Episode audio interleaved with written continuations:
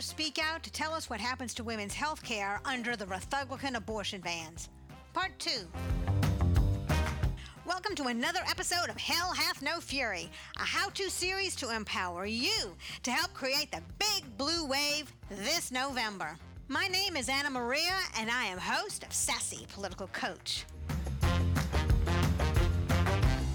God Almighty, look at what is happening, all the havoc that is being created simply because Republicans are determined to shove down everyone's throat their own religious bigotry, their own religion. You know, frankly, if they don't like the way we are in America, the pluralistic society where we have a diverse society, diverse religions, diverse ways of thinking and being and feeling and acting in life, well, heck, they should just go right on over to Russia, be where, where their good buddy Putin lives, or Head on over to Saudi Arabia where there is no religious freedom. Zippo, none. But frankly, this is disgusting. All of the fallout because of the religious intolerance and bigotry of the Republicans. Before we get to some of the doctors telling more of the story regarding what happens to women's health care under abortion bans, I'm going to read you a couple of headlines just to kind of kick this session off. Washington Post Abortion bans complicate access to drugs for cancer, arthritis, even ulcers. You gotta be kidding. Reuters State abortion bans prevent women from getting essential medication. And here's one from CNN. Women with chronic conditions struggle to find medications after abortion laws limit access. This is outrageous. It's the fallout from religious bigotry, it's the fallout from misogyny, it's the fallout from failure to respect women's autonomy.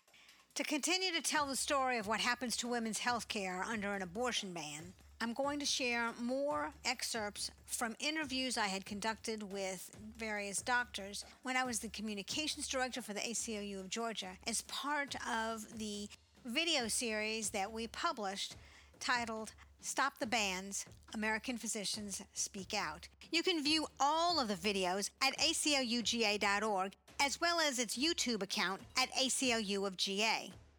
To kick off part two, we're going to listen to Dr. Leila as she tells us a little unknown fact about medication trials.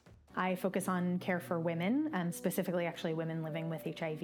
We don't have enough evidence about most medications in pregnancy because women who have the potential to get pregnant, who are pregnant, are almost universally excluded from trials on medications.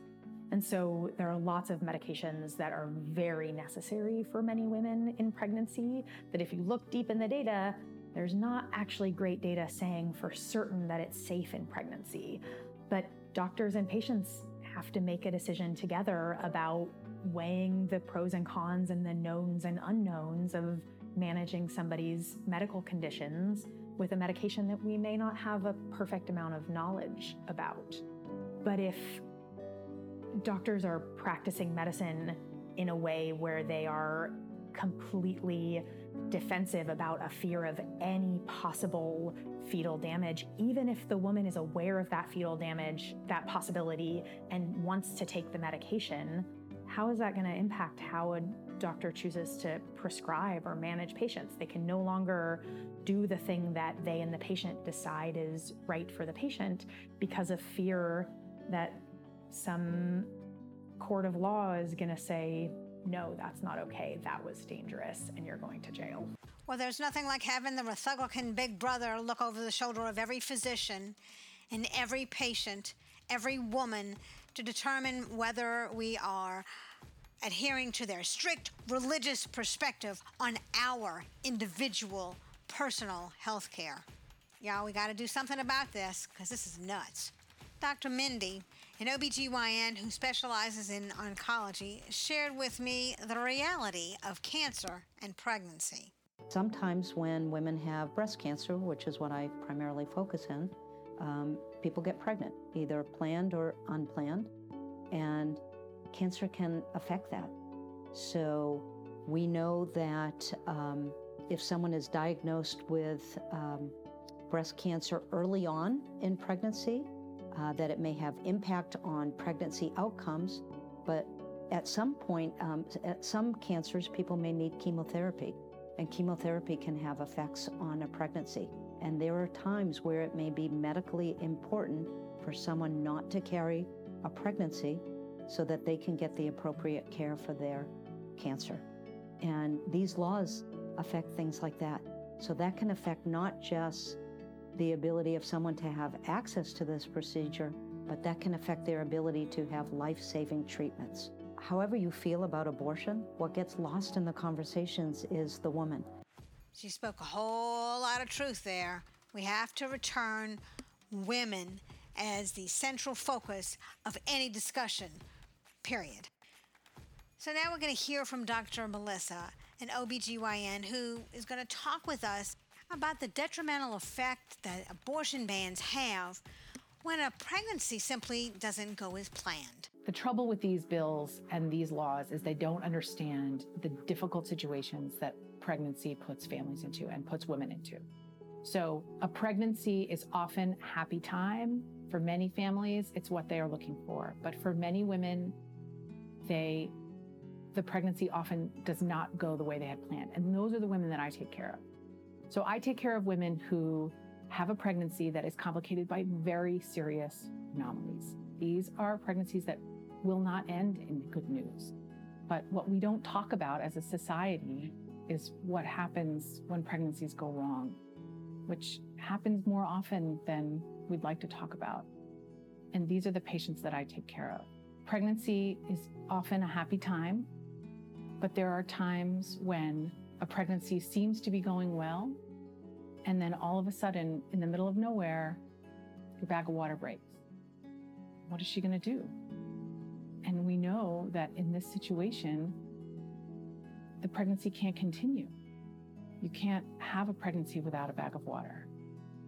And she's given the option. She asked me, Doctor, what, what, did, what happened? What did I do? It's nobody's fault. What, what can I do? And I tell her she has a choice. She can continue to carry the pregnancy, knowing that most likely is going to end with a miscarriage at an unpredictable time.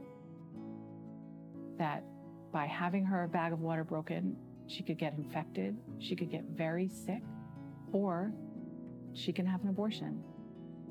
And she can make the difficult choice to end the pregnancy that she knows is not going to turn into the pregnancy she was hoping for. And by doing that, she will no longer put her own body at risk and wait for something terrible to happen, like getting terribly ill, and save her own health and save her own life and save her fertility for the future. With each story, we realize more and more how critically important legal abortion care is. Here to tell us another layer for our educational purposes is Dr. Eric, who is an emergency room physician. In the 25 years that I've been practicing emergency medicine, I can count on one hand the number of women that I've seen with complications of a safe legal abortion. Less than five in my 25 years. And so my concern is that if there's an abortion ban, abortion's not going to stop. People are going to seek the abortions that they need for their personal reasons someplace else. And they're not going to be safe. They're not going to be with as skilled providers. And I'm going to see women who are bleeding, who are infected, who are in pain, whose fertility is at risk, whose lives are at risk, uh, and who may not go on to live the fulfilling lives that they would otherwise have lived, or be able to take care of the kids that they already have, or love the people that they already love. Dr. Nika, another OBGYN with whom I had spoken, talks about how abortion care saves women's lives.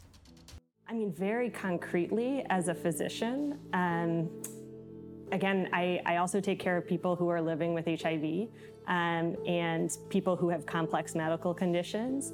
And to have to say to someone who, for whom pregnancy is life threatening, that I, as a physician, can't do the safer option, which is to end your pregnancy, is completely antithetical to being a physician. Again, it's just the opposite. It goes against all of my training as someone who's trying to prolong someone's life and use and offer the lowest risk, risk option. In this final segment of part two, we return to Dr. Alyssa, who puts into an incredibly important context how we must think and act and talk about reproductive health care.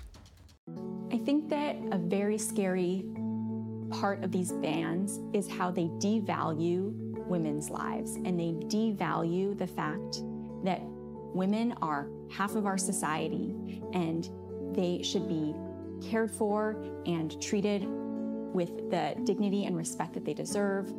They should have access to clinicians without fear. They should not be in fear of choosing the right path forward for themselves and their families. Absolutely. This ends episode two of the three episodes in which doctors are speaking about what happens to women's health care under these Republican abortion bans. Thankfully, there are things that you and I can do right now to ensure that come January, these are stories of the past. Between now and November 8th, you and I, with our friends, family, and coworkers, must work in the political arena to transform the situation with women's health care. It really is up to you and me, and we can really do this. I provide numerous paint by number ways to do just that. Episode 2 tells you how to get your head in the game. Episode 3 tells you step by step how you can use your cell phone to help identify voters who'll cast their ballots for our Democratic candidates. Episode 4, well, that gives you a paint by number program to turbo boost a campaign's momentum through putting out local yard signs, talking with those voters at their homes, then grabbing a quick video of them touting our Democratic candidate. Those videos get posted to social media, and bam, new excitement on the ground. And finally, in episode 9, I give you the paint by number basic instruction on walking and talking to neighbors about our Democratic candidates. Now, you just have to find one of those actions or more and do them as often as possible. Thank you for listening. Be sure to follow and like, rate, and subscribe wherever you follow this podcast. And of course, share it with your friends and your family. And you can find me across social media at Sassy Political Coach. But for your Hell Hath No Fury swag, t shirt, ball cap, and of course, to start your day with your coffee mug, head on over to sassypoliticalcoach.com. This is Anna Maria. Now, go out and make Hell Hath No Fury our political rallying cry that helps to create the big blue wave.